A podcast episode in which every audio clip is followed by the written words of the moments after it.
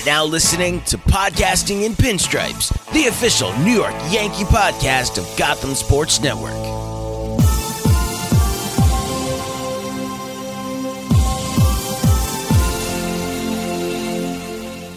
Welcome back to another episode of Podcasting in Pinstripes, the official New York Yankees podcast on the Gotham Sports Network. As always, you got Sam and Steve back after a week off, and the Yankees did not take a week off. They had a great one. Sam, how was your week? It was great. Made my return to Yankee Stadium for the first time since 2019 for Saturday's 3 0 win over the Detroit Tigers gave a lot of money to the Bronx economy and the New York Yankees. Did you get a chicken, be, chicken bucket? I, we did. Three of us split the value one. You got it. Amazing deal. Best deal in all of sports, ballpark slash arenas. I that agree. money better go towards re-signing Aaron Judge, though, who is once again hitting the cover off the ball. I was in the second row of the bleachers Saturday, and you can see me standing up as Aaron Judge's home run goes into the right field stands. What's not to like, Steve? Shout out to you. Correctly predicting the split in Tampa Bay. Stunk that we lost the last two games, but the Yankees have not lost since then, sweeping the Angels and sweeping the Detroit Tigers before this quick three game road trip at the Minnesota Twins before returning home. Life is great, Steve. Life is good, and we last talked on the 24th, so almost two weeks ago now. And it was the Yankees had their first losing streak kind of right before that, and there was the you know the Yankees lost four or five, including three in a row, to the, the White Sox and the, and the Orioles. There was a whole Josh Donaldson thing, and people like, oh, the Yankees coming back down to earth. This is what happens, and then boom they go in, into Tampa with the split. Like you said, could have been better. The Angels, who have been playing, were playing pretty good ball before coming on their big road trip. Uh, they, they did not look like the team that they looked beginning in the year. Yankees took care of them with ease. And the same with Detroit, who we aren't expecting much from Detroit.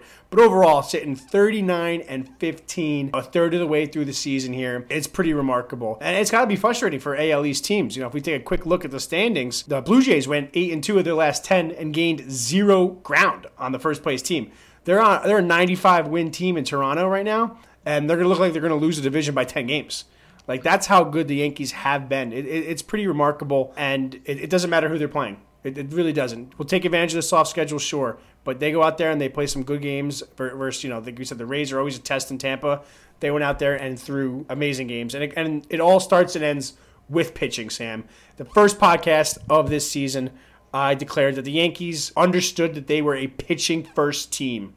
Even though they were the Bronx Bombers, they would go as their pitching goes. And boy, has their pitching taken them to the moon to start the year. I'm gonna let you pick with any of the starting five here. Who do you want to talk about first? Because they're all been phenomenal. Our three up is a five up, and it belongs to the starting pitching. Steve, you're really putting me on the spot there, my man. I have no clue it's coming down to me between Jameson Taillon and Luis Severino.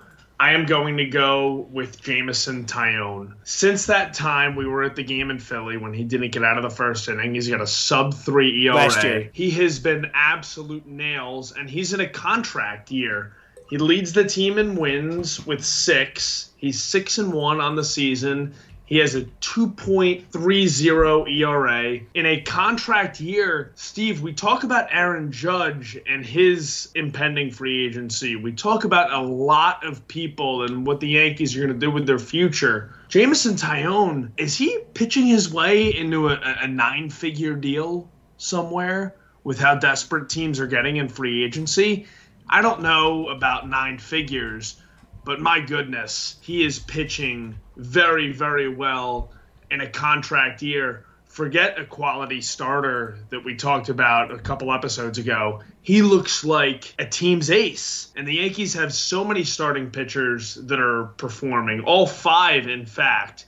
The worst ERA is Jordan Montgomery with a 3.02. Really? That Sam, that is 25th in baseball. So the Yankees' worst starter has the 25th best ERA of a starting pitchers in baseball. Stupid. You just don't have many words for it anymore. Everyone is performing up to expectations or exceeding them.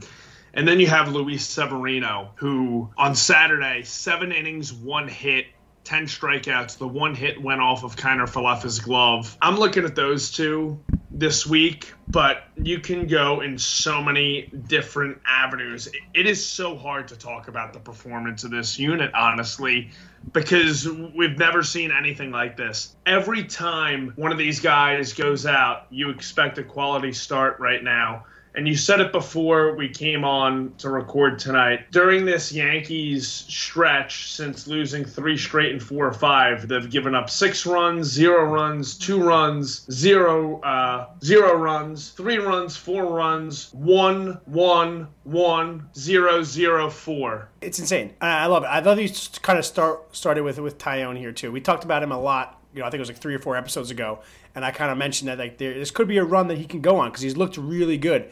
And I love that you mentioned his contract because I think that often has gotten overlooked. And this is a guy the Yankees should be looking to lock up long term. And you mentioned nine figures. I mean, Sam, Zack Wheeler got 115 million dollars at age 29. Jameson Taillon is 30. If he continues to have the season like he's having, I, 100 million dollars, yeah, that, that's that's going to happen, right? I think so. He had a lot of injuries, obviously, in his career, but 2018 he had 32 starts, almost pitched 200 innings, and pitched to a 3.2 ERA. 2019 it was a very injured year, but then he gets traded to the Yankees. So there's there's a kind of a, a little influx of injury, which is obviously the case. But 29 starts last year, and as you mentioned, since that Philadelphia start He's been a top 25 pitcher in baseball. That's going to get you a big deal because out of those 25 pitchers, I'd say what, 18 of them or 19, 20 of them are all under long term deals that probably have $100 million.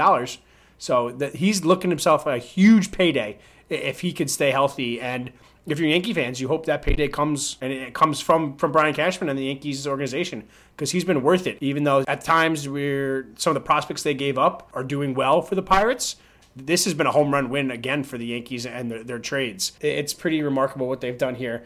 And look, we said who I pick. Like say, you pick who you want to start with, and you didn't pick Nestor Cortes. We talked a ton about him, but this guy is going to be the starter for the All Star game. He's going to be up there for Cy Young. His odds keep dropping. We looked at it a couple weeks ago.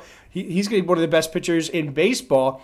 And again, he is not one of the top guys on our list this week, which is crazy. I want to talk about Gerrit Cole a little bit. He took a perfect game into the seventh inning. It's crazy that that wasn't the best start of the week, given what Taillon did, and even considering what, what Severino did. But uh, I think it's a big start for Cole. Once again, to give myself a little pat on the back here, I predicted he was going to throw a no hitter like five weeks ago, and he's getting closer and closer to that. His stuff looks great. Almost has too many strikeouts to throw a perfect game in today's game because he's going to be, t- if he wants that, he's going to be touching 120, 130 pitches for a perfect game. But Gerrit Cole's been exactly what the Yankees needed of an ace when they have a rotation full of aces. Five and one, 2.78 ERA, 81 strikeouts. Another guy that's going to be at the All Star game and possibly win the Cy Young. There's legitimately no wrong answer when you ask that question of who do you want to talk about first because like I know that's said, why I made you do it first. there's there's legitimately five aces and Gerrit Cole. I like how you make the point of how he has too many strikeouts to throw a no hitter or a perfect game in this day and age. But he's been electric. He got some crap that he was quote unquote the worst Yankee starter. Not a, not a bad thing to be. Even if he was the worst Yankee starter, it means he's better than every freaking buddy else in baseball because he's have the best rotation in baseball. But that, obviously, that's not true. Just ra- his last three starts alone, he's got 30 strikeouts. The filth is, is there and coming for him. Even uh, you know when he faced Tampa, he gave up two hits, so he's got up four hits his last two starts. So let alone just forgetting about the amount of runs we're seeing.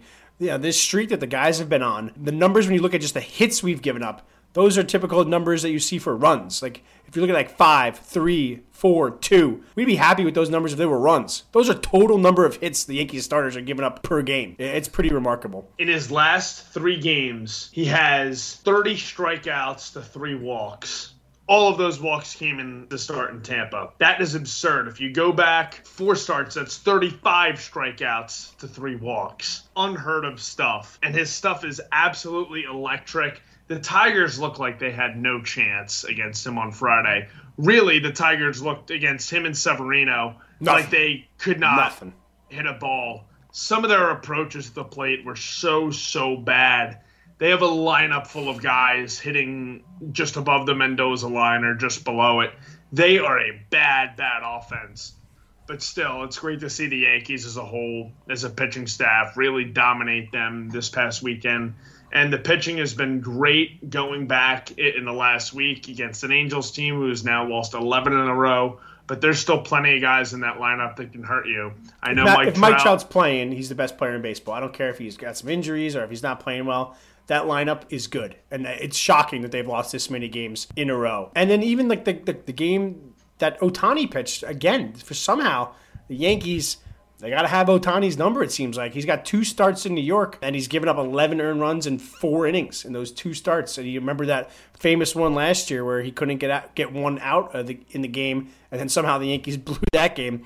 one of the worst nights of my life. I will say that. But it's crazy to see it, see that all. Like it's, it's coming. It's surprising. Just staying on Ohtani a little bit because he's amazing, and it's great that we got to see him up close and personal. And honestly, a little disappointed that he didn't pitch even better. I'm glad the Yankees got the win, but as a baseball fan in general, it was going to be really cool. I thought to maybe see Ohtani like throw seven innings, then also do a lot at the plate. Luckily for us, that didn't happen. I think Ohtani got two hits the entire series almost hit a home run, leadoff home run in one of the games that Judge was able to track down. It, it goes to the fact of that Ohtani was pretty clear. And it's not knocking him at all, but he was pretty clear he wanted a West Coast team to be closer to home, and he didn't really want the, the big market. And in his two starts in the Yankees, he has not shown up at all and has gotten shelled.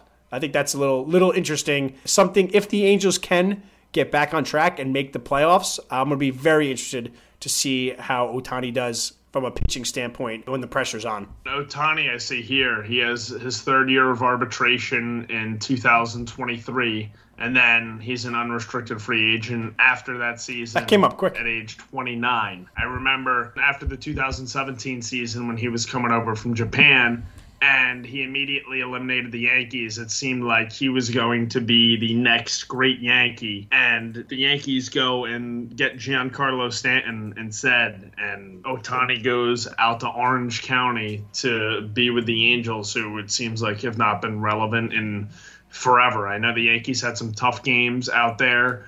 Some playoff series. The Angels got the best of them in 2005. The Yankees beat the Angels to go to the World Series in 2009.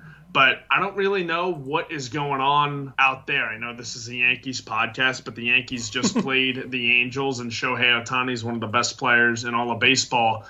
That's just a team that, that it seems like can't get out of its own way. And like you said when we were previewing the series last episode, they spend money but Yeah. nothing really has come of it. And the Yankees swept them. The Angels were absolutely lifeless in that three game series. They scored one run in each game. So credit to the pitching staff of the Yankees that is doing everything right seemingly this season. The defense behind the pitching staff has been really good. And Steve, I'll let you lead into it. We're talking about an identity change here with the Yankees, which was going to be a big point tonight. Yeah, I mean it's all about pitching and defense, and then let the bats just come as they go. And look, it's that's what the Yankees have done, and they'll have their games like they had versus Detroit, where you, you knock them out thirteen nothing real quick. But there, there's been a lot of grinding games. There's been a lot of you know three two, two one, three nothing, five four. Um, and that comes down to pitching. We bullpen has been fantastic. It's gone through its its injuries, but it's been fantastic. But in the end, it comes down to the starters. In the end, it'll, come down to the starters. Famously, idiot Marcus Stroman said that the Yankees' inability to win a World Series has come down to their pitching not performing in October. And while he's gotten everything else about that tweet wrong, he's got that part right. Only thing that's going to matter is October. So while the Yankees have the number 1, 11, 20, 24, and 25 pitchers in ERA right now to round out their rotation. Those numbers need to be like that when the real games count because as it's looking at, the Yankees can win 100 games, but if you lose in that first round because your starters can't get out the fourth inning, it's not going to fucking matter what you do in the regular season. So it's fun to watch. Every game has an opportunity to be a no hitter. We literally just saw three games in a row where the Yankees starter basically had a no hitter through six, seven innings. And look, Severino, who knows what could have happened if they called that an error on IKF in the first. And everything else has been there. There was ample chances for multiple no hitters this week from the Yankees starting rotation, which is crazy, but exciting overall to think about. Pitching's great. We're good there. Just because we, we we played the Angels and they have Tyler Wade and Andrew Velazquez on their team and, and playing regularly here. It kind of wanted me to bring up Gleyber Torres. Those two guys now on the Angels got some time at shortstop last year simply because Gleyber Torres could not play the shortstop's position. Has been switched back to second base full time, and there's a logjam of who's going to play where and what's it going to be. Gleyber's answered the call. Gleyber Torres has 10 home runs and 26 RBIs. He's batting right around 250, which is fine. He's getting plenty of games. He's he's got 50 games on the year and, and is back at 30 home run power uh, potential. It, has it just been the switch to shortstop, or do you see some other things maybe in the way that he's hitting too? But could this all just be a mental change that has brought Gleyber Torres back to potential stardom? I'm not sure what it is, but it could be the position change. Playing shortstop for the New York Yankees is a high, high pressure task, and maybe he couldn't live up to it. But I see a much better approach at the plate. He's trying to go the other way, which is the best thing possible he could do. And right now, I know there's a lot of shuffling going on, but he's the Yankees' everyday second baseman. Should be. That is the best thing maybe to come of the Yankees' offense early on the season, minus Aaron Judge off to an absolutely blazing start in the first two months. So Torres, the 30 home run power looks to be very back. And that one in Tampa he hit was an absolute rope. He hit two that weekend, but he absolutely roped that in the left field he looks like a different player, and that is the best case scenario for the Yankees. I was thinking about possibly trading him before the start of the season, but his value probably was at an all time low. So I'm glad they didn't because Torres at age 25 is creeping back towards stardom, and it's been a rough couple of years for him. That 2019 season where he hit 38 home runs you think back to all of what baseball players went through in the last two seasons. The 2020 season was obviously very unconventional, and everyone got a mulligan for that. And then you fast forward to 2021, and maybe he just had a down season. Maybe that was the case. I still don't think he could play shortstop every day, but maybe it was just a down season at the plate after a campaign in which really we both agreed that was a big mulligan for a lot of players. So he looks the part in 2022 and 25 30 home run power is on the horizon which for a guy who was one of the most hyped players ever when he came over in that trade for Aroldis Chapman. There's a lot of guys it's good to see play well, but this guy's high on my list. He's still 25 years old already past the amount of home runs he hit in 2021, where he hit nine at nine over 127 games. He's got 10 over 50 games. Sam, it, his defense looks a lot better too. We know his, his shortcomings at short, literally, but second base, he looks confident. Still going to have some of those plays where you think he looks a little bit lazy, which is bullshit. And he, he's a little nonchalant, has a little maybe Robbie Cano flow to him but he's much, better defensively at second base lately. And like you said, he's, he's been their, their second baseman right, very regularly. DJ LeMahieu is bouncing all around. You know, Josh Donaldson went on a quick IL stint. Going to get this guy at bats. Uh, not a question here at all. Already has 183 plate appearances. He's gonna hit 500 plate appearances this year, barring injury, and that's what that's what's needed. In 2019, his breakout year, he had 600 plate appearances and 38 home runs it is very conceivable that he's at 500 plate appearances and 28, 30 home runs, which make him an absolute star again at age 25. Fun to see here when there was literally talk of like we should trade Gleyber Torres and keep Andrew Velazquez who's hitting like 112 for the Angels. So always, always fun to bring that up. The fact that Gleyber has just been killing it. Another guy that's been doing great is Jose Trevino. The power started to come. He's got four home runs. He's our everyday catcher. We talked a lot about him last episode too, but just another shout out here to the, the stuff that he's doing and everything going on behind the plate needs to be addressed here. Where more importantly than Trevino, could it be a bigger contract that the Yankees give Matt Blake instead of Aaron Judge? His money doesn't count towards any luxury tax here. Can we give Matt Blake a billion dollar contract to never leave the Yankees as pitching coach? Even if he gets an offer as a manager or you can't whatever, let him leave. You can't let him leave the next five to ten years. Just give him whatever blank check. I'm on board with it, but he's obviously going to get some managerial looks, and I don't think just joking about giving him the billion dollar contract, but I, I, don't see he's going to be one of the hottest managerial candidates out there for what he's done with this pitching staff, both with the starters and with the bullpen. Clay Holmes is obviously the shining example in the bullpen, but after a rough stretch for Michael King, he looks elite again after a good couple of outings. Matt Blake has been one of the hottest talked about names of the Yankees. And I don't know what he does. Do they give him some special secret formula to put on these pitchers? Because it is every guy the Yankees are trotting out there is doing their The- job. The prep work is unmatched in Major League Baseball. Some, some of the things you could read about Matt Blake and what he does, and the amount of time and the amount of you know different types of machines, the amount of analytics he looks into it all, is unmatched in baseball. It is a copycat league across all sports. You are going to see people being the next Matt Blake for the next five years here. Try and recreate what Matt Blake did with the Yankees. Try this tool. It helps with do what Matt Blake did for the Yankees.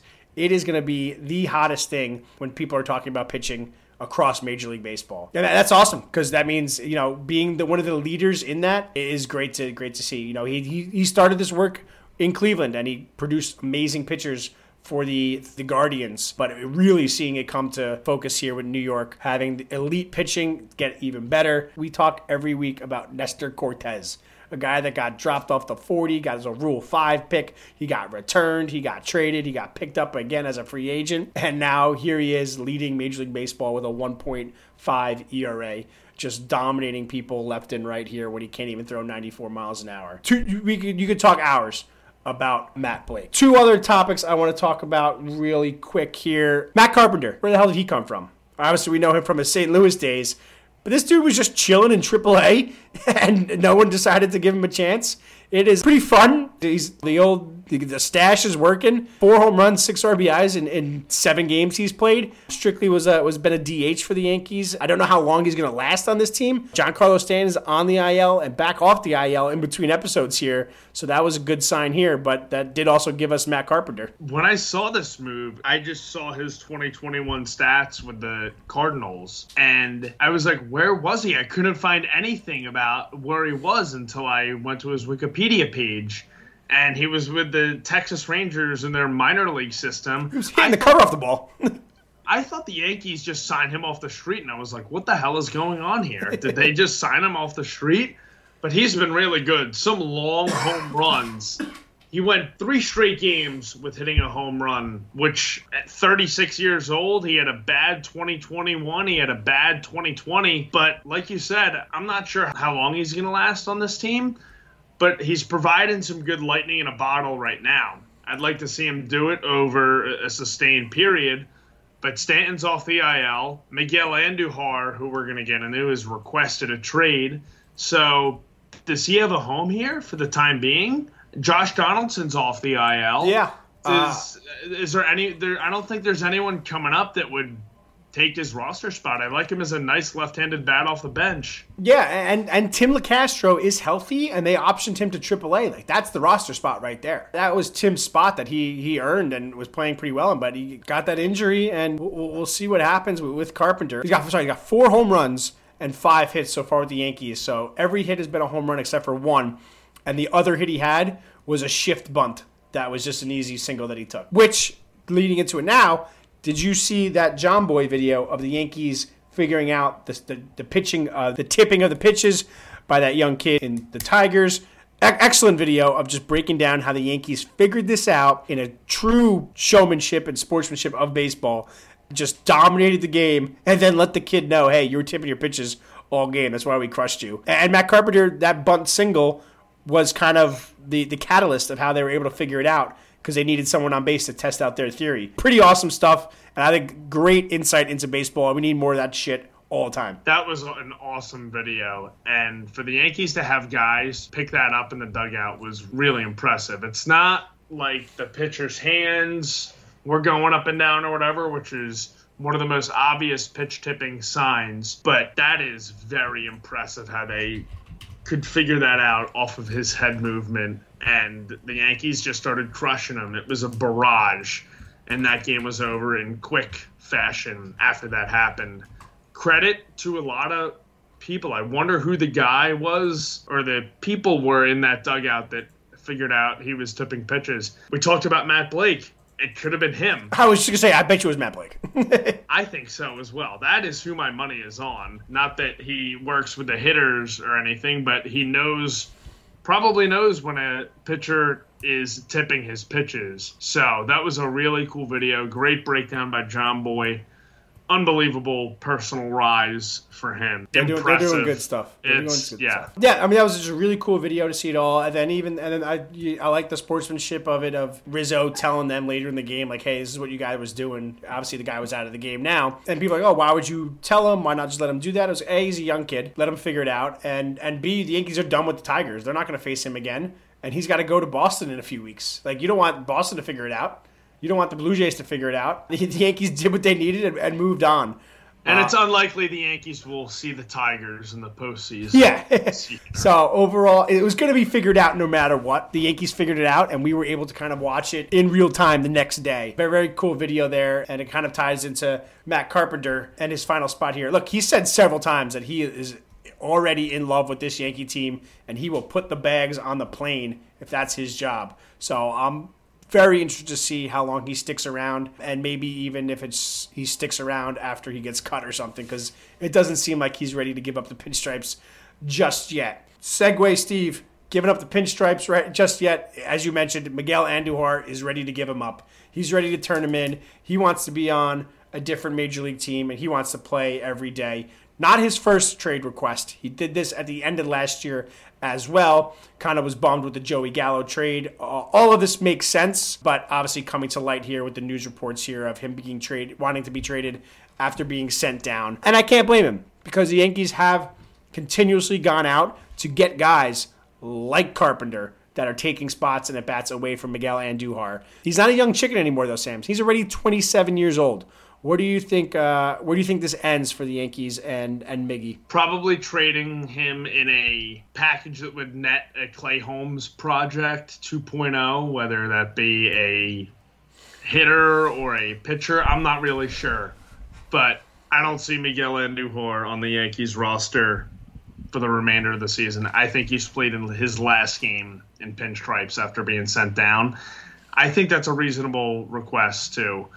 Yeah, 2018, he was second in Rookie of the Year voting. He had the injury in 2019 and has not been the same since. So I'm not expecting to get a whole lot from him, but I hope that the Yankees are able to move Andujar to a team where he can get at bats every day because he deserves it. That injury really derailed his career early on. Now, you can have your own opinion if you're a Yankees fan, but I hope he goes to a team where he could get regular at bats.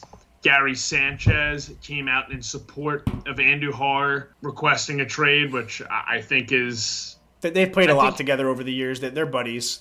I, think, it's. that A, I think that's a general consensus among Yankees fans. Yeah, and and look, it's fine. Look, I would love to get 2018 Andujar back here. You know, breaking the Yankee record, r- rookie record for doubles, and and all this. But in the end, he's, he's 27 years old. He needs consistent playing time. I, I don't care what you think about Gallo and, Hicks. They're getting paid 10 plus million dollars.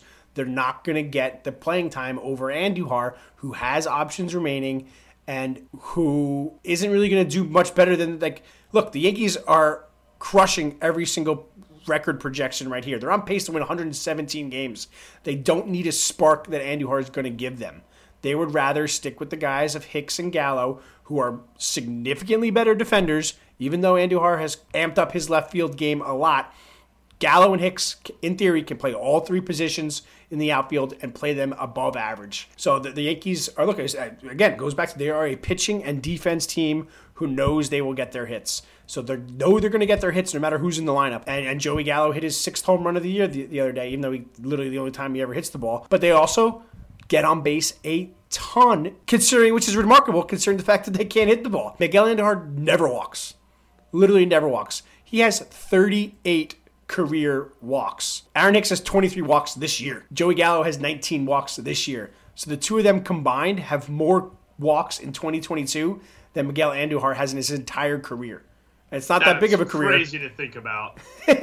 But like these guys walk all the time, and at, as much as people, I would look, I would love Aaron Hicks to get a fucking hit in, when he's got a runner in scoring position. I would love for Joey Gallo to get a productive out even. But look, the, Hicks is signed for multiple years.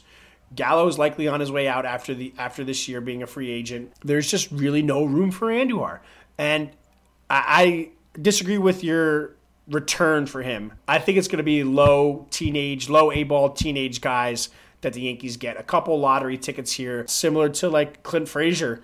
They're going to need that 40 man spot, and, and Andujar is going to be an easy guy to hopefully move because it could go the Frazier way where he just gets non tendered at the end of the year. So the Yankees, I think, say, I agree with you. I think they're going to move him. They have plenty. They have the depth that, that's needed. If there are significant injuries that come up in the outfield, Marwin Gonzalez can play the outfield. Estevan Florial may finally get a shot here. We got Locastro hanging out in the minors here. Know, all three of those guys are above Andujar probably on the pecking order when it comes to needing a reliable outfielder. It's going to be interesting. I feel bad for the guy. I feel like, just like Gary Sanchez says, he deserves to play. If you're a team that's rebuilding, if you're like the Reds uh, or the Diamondbacks or some shit, why would you not just give away a couple low end prospects and just play this guy 100 games a year and see what happens the next two years? I should have thought about the return for Andujar before I mentioned that. You're a roster crunch guy. You love roster crunches. The Yankees did not get much for Luke Voit. They got a raw yeah. prospect. There you go. That's a better the, return, I think. Yep. Yeah, that that's what the return is going to be like, if it even is someone in that ballpark. Justin Lang, the right-handed pitcher. Yep. But that's going to be the ballpark for a return, I think. Oh, so, I think if Andujar came in to 2022, I mean, look, he's playing sporadically, and it's really tough. But he's had 12 games. If he came in and hit five home runs in those, if he put up the numbers that Matt Carpenter has put up, he'd be on the roster and he'd be playing more. And it's tough to say you need to come in and you need to immediately produce. He had a big hit the other day, which was great to help us win a game. But if you're not, if you don't come in and immediately produce, you're not going to replace the guys that are struggling because there's the same chance that they break out of their slump that it does that you that you do something, and, and it kind of sucks. But that, that that's kind of the end all be all. And look, he requested this trade last year, and the Yankees didn't move him. There is the new rule where you can only get sent up and down from the minors five times. The Yankees have already done that three times with him. So they got two more chances at that, or else they got to keep him up on the roster for the whole year. So I don't see that happening either. So a move seems likely. But at the same time, could Brian Cashman could just keep him and store him for another two years if they wanted to, if they have the 40 man spots. But I, I don't see. I, the Yankees always need a roster crunch, so moving on from him will be uh, is kind of the only move I, I see for for the Yankees and for Andujar, and I hope it works out. Since that 2018 season, his numbers aren't that impressive. And yes, he's dealt with injury and sporadic playing time, but nobody's nobody's banging on Cashman's door to get him immediately in a trade.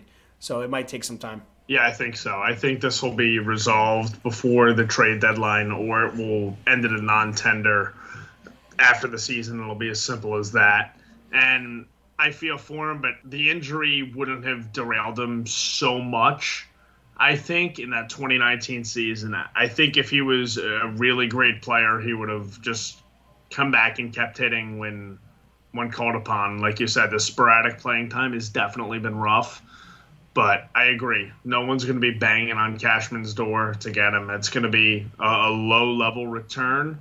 And I hope he gets the opportunity he needs wherever else. And the Matt Carpenter looking pretty good definitely it definitely doesn't is help. does not help even though he's only DH'd for Six, in the early games, part of yeah. his Yankees career. I'm not sure if they have any other plans for him.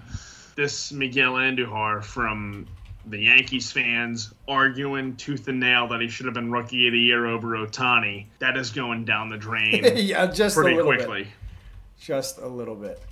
All right, Sam. So the Yankees are going to the Twins starting tonight, and that's going to bring a bunch of familiar faces here. We already talked about Gary Sanchez already being asked uh, about his former teammate in Miguel Andujar there is going to be lots of talk about this trade. Obviously, it's worked out well for the Yankees as they are the best team in baseball, but I don't think it's worked out terribly for the Twins. It's going to be weird seeing Gio and Gary against us in the lineup, but I'm kind of looking forward to it as well for this three game set with the Twins. I am too, and both haven't been great, but haven't been horrible. Urshela has five home runs, a 7.22 OPS. Gary Sanchez is 735 OPS. Both have a 0.6 war out there in the Twin Cities. I am going to make a bold prediction that each of them will hit a home run in this series. That's how I'm feeling. But when you look at this trade, Josh Donaldson has not all the way lived up to the hype. I know he was hitting in a big way before that whole incident with Tim Anderson and the COVID and the shoulder IL stint, but there's really not a clear winner in this trade yet, I don't think. Yeah, and if you look just at the box score, just at the back of the baseball card here, it looks like actually the Twins got the better end of the deal at, at the moment.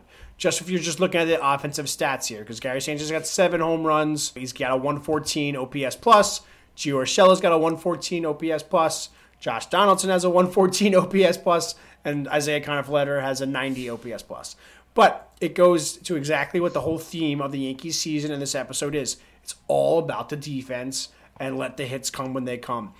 Josh Donaldson is proven to be a much better defender than Gio Urshela. Even Gio, I think, missed some time this year, but actually, no. Gio's played more games than Josh Donaldson. Josh Donaldson has a 1.4 WAR on Baseball Reference compared to Gio's 0.6. That is coming down. The difference there is defense. The defense is 100% defense and getting on, on base. Josh Donaldson has a higher on base percentage than Gio. And Isiah Kiner-Falefa, same thing. Obviously, comparing catcher to shortstop is not how it works. But you know, Isiah is not going to have that power. He may never hit a home run in a Yankee uniform, but he provides that contact, and that's a huge difference. He's got 31 strikeouts uh, compared to Gary Sanchez's 49 strikeouts. So it's the, the, those are the differences here. You know, it's 26 strikeouts for Gio Urshela, and uh, shockingly 40 strikeouts for Josh Donaldson. So interesting trade going back all to it. Ben Rortvedt, I'm just counting him out, not part of this trade at the moment. He was expected to be a big piece for the Yankees, uh, but now we have Trevino here. But overall, it's going to be talked about a ton this week comparing these players and this trade.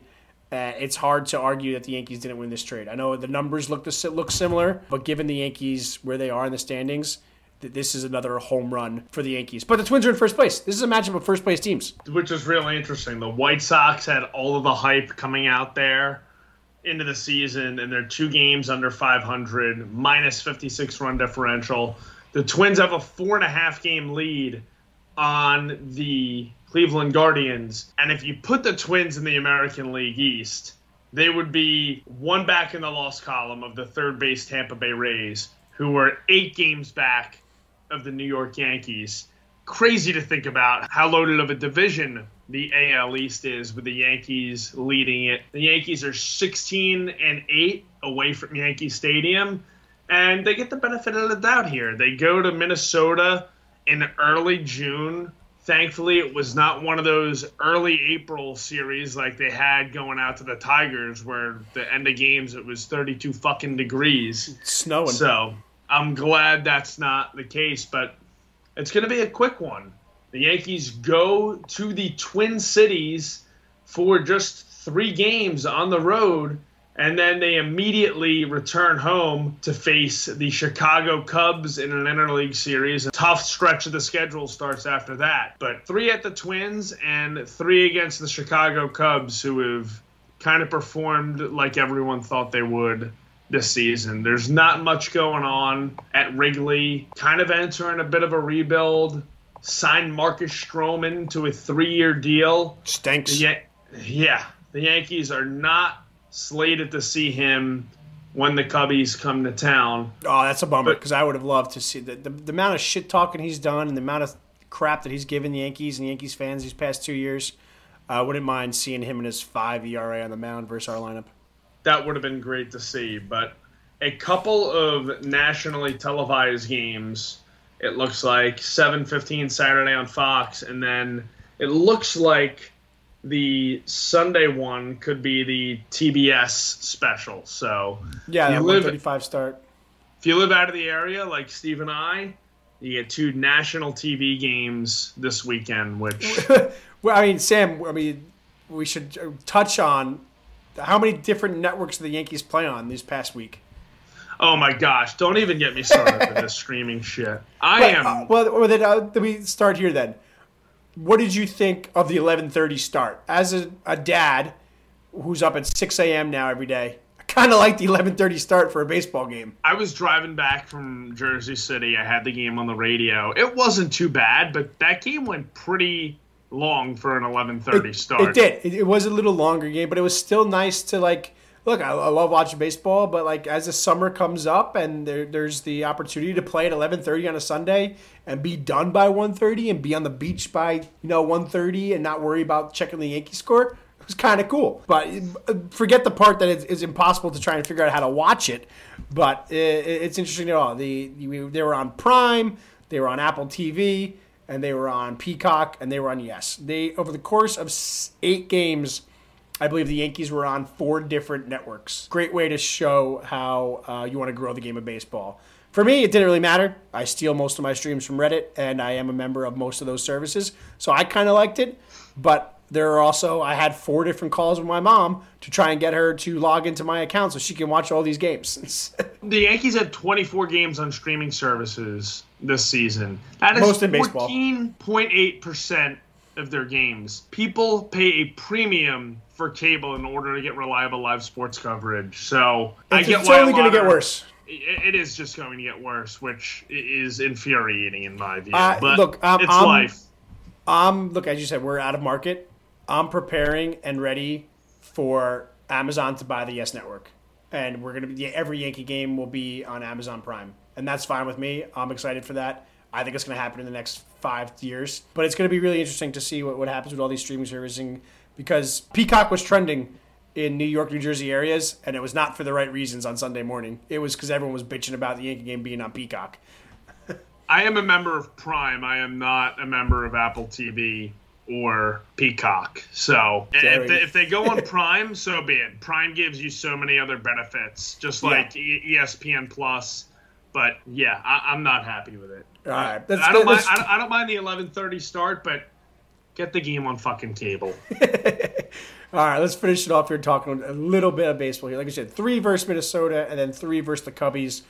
The Yankees own the Twins, especially in the playoffs here. Even though it's only June, this could be is a really important series for the Twins to find out if they're pretenders or contenders here in, in that division. Even though they're leading it, what what do you see happening here of these next six games here? Because they have an off day again next Monday. Uh, so three of the Twins and three versus the Cubbies, who are always just a nice classic baseball matchup.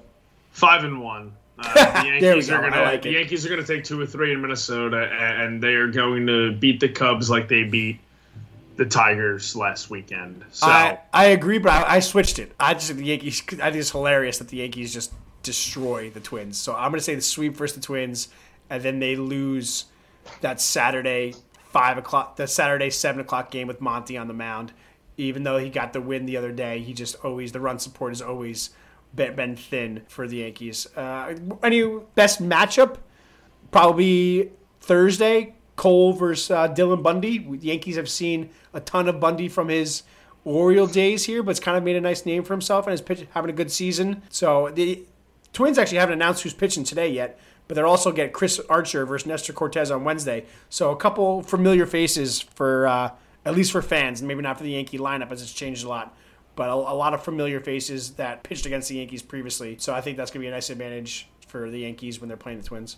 Uh, Bundy is still only 29. That is surprising to me. He came up young. I remember I, he came up really. I remember looking him up when I was in school you know, a decade ago about him being one of the top prospects. He's been around for a long time, and I think he's had a one-year deal here with with the Twins, I believe. Nice to see no familiar face. I'm pretty sure his numbers versus the Yankees are atrocious. So uh, I'll be I'll be taking the Yankees and Cole versus, versus that game. Rizzo versus old team for the first time and probably the only time in his career. That'll be a nice little. It'd be cool if it was in Chicago and get Rizzo get that nice ovation he deserves with the Cubs. But something to keep an eye out for there is uh, a little old team matchup. I'm thinking five and one, another big week for the Yanks, and we keep things rolling here into the summer, and we will be with you all summer long. I can't wait, Steve. Sam, are we gonna get? All right, so we came close now. I think we gotta start trying every episode. Are we gonna get a no hitter? And who would it be by? That's tough. I am going to go Jameson Taillon some point before the Fourth of July. Okay, I thought you were just gonna pick this week. I was like, that's smart. He gets two. He gets two starts here. I'm thinking maybe even Severino's been awesome, and I'm loving what he's doing. And I think a no hitter would be awesome for Severino. So I'm picking Friday, June 10th. Severino's gonna have the best shot at a no hitter before next episode against Liam Hendriks. I love it. All right, guys. Thanks for listening to another episode of podcasting in pinstripes on the Gotham Sports Network. As you can tell, happy as could be watching the Yankees baseball. Sam and I here. Let's continue this. 115 plus wins this season. Keep it up as the summer warms up. The long balls will warm up. We didn't even mention the pitching has been so good, Sam. We haven't even mentioned that the Yankees lead all of baseball in home runs. We used to only talk about home runs on this podcast. What a I change know. it's been. Huge change for us. All right, Culture shock. culture shock in 2022. Hopefully that leads to a longer postseason. Keep listening along for us on everything. You can Spotify, iTunes, SoundCloud. Sam hooks us up with it all. Thanks, guys, and we will check you out next week. Go Yanks.